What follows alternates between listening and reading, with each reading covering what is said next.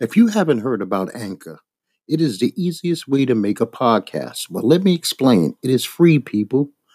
They have creative tools that will allow you to record and edit your podcast right from your phone or computer. Anchor will distribute your podcast for you, which will make your life a lot easier. And this way, it can be heard on Spotify, Apple, and many other apps that play podcasts. You can also make money from your podcast with no minimum listenership. It's everything you need to make a podcast all in one place. Just go to the free Anchor app or go to anchor.fm online to get started, and you can thank me later. and they haven't for quite a while. You know? So we got this guy in Texas, this James Ragland. He decides on horseback. I mean, um, what's going on with you, Texas?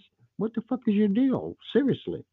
A man and his son is driving down in Marshall, Texas. They're driving down a road, and some guy with a Confederate Confederate flag, horseback, and a rope decides that he wants to cut them off as they are going up the road. I mean, each week I say to myself, you know, I really would like to have a week of peace, nationwide peace, where nobody acts the ass. Not a black person towards white people virally, not a white person towards a black, uh, Hispanic, or Muslim virally, but it cannot seem to happen. We had a guy stopped by the police because a white woman said that he was looking at her suspiciously. She never gets out the car. The cops never approach this woman who's parked on a four four lanes away on the other side of the street in front of a CVS.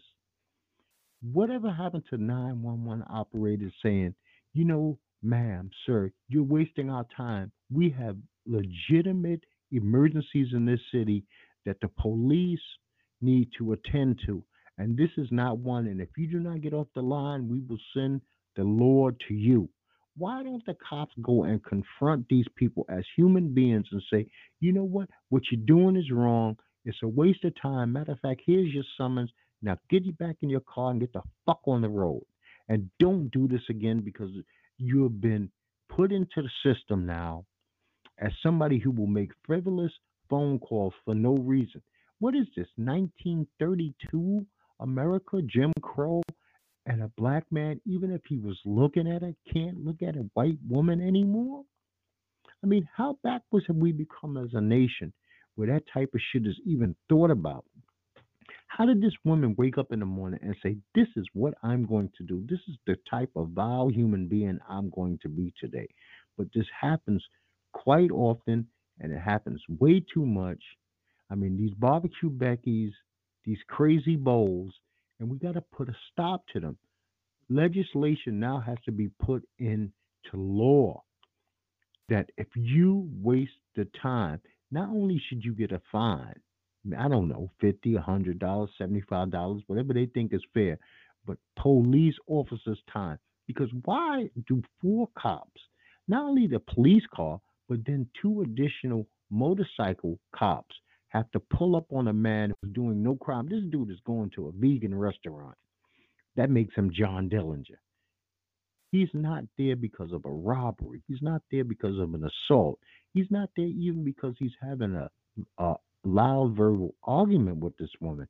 It's because he looked at her. And for them to not approach this woman is egregious, is wrong, it's ridiculous. And this is not a good we are not in a good place in society right now. We are definitely sick. We're definitely ill. I finished off Glow on Netflix this week. Very good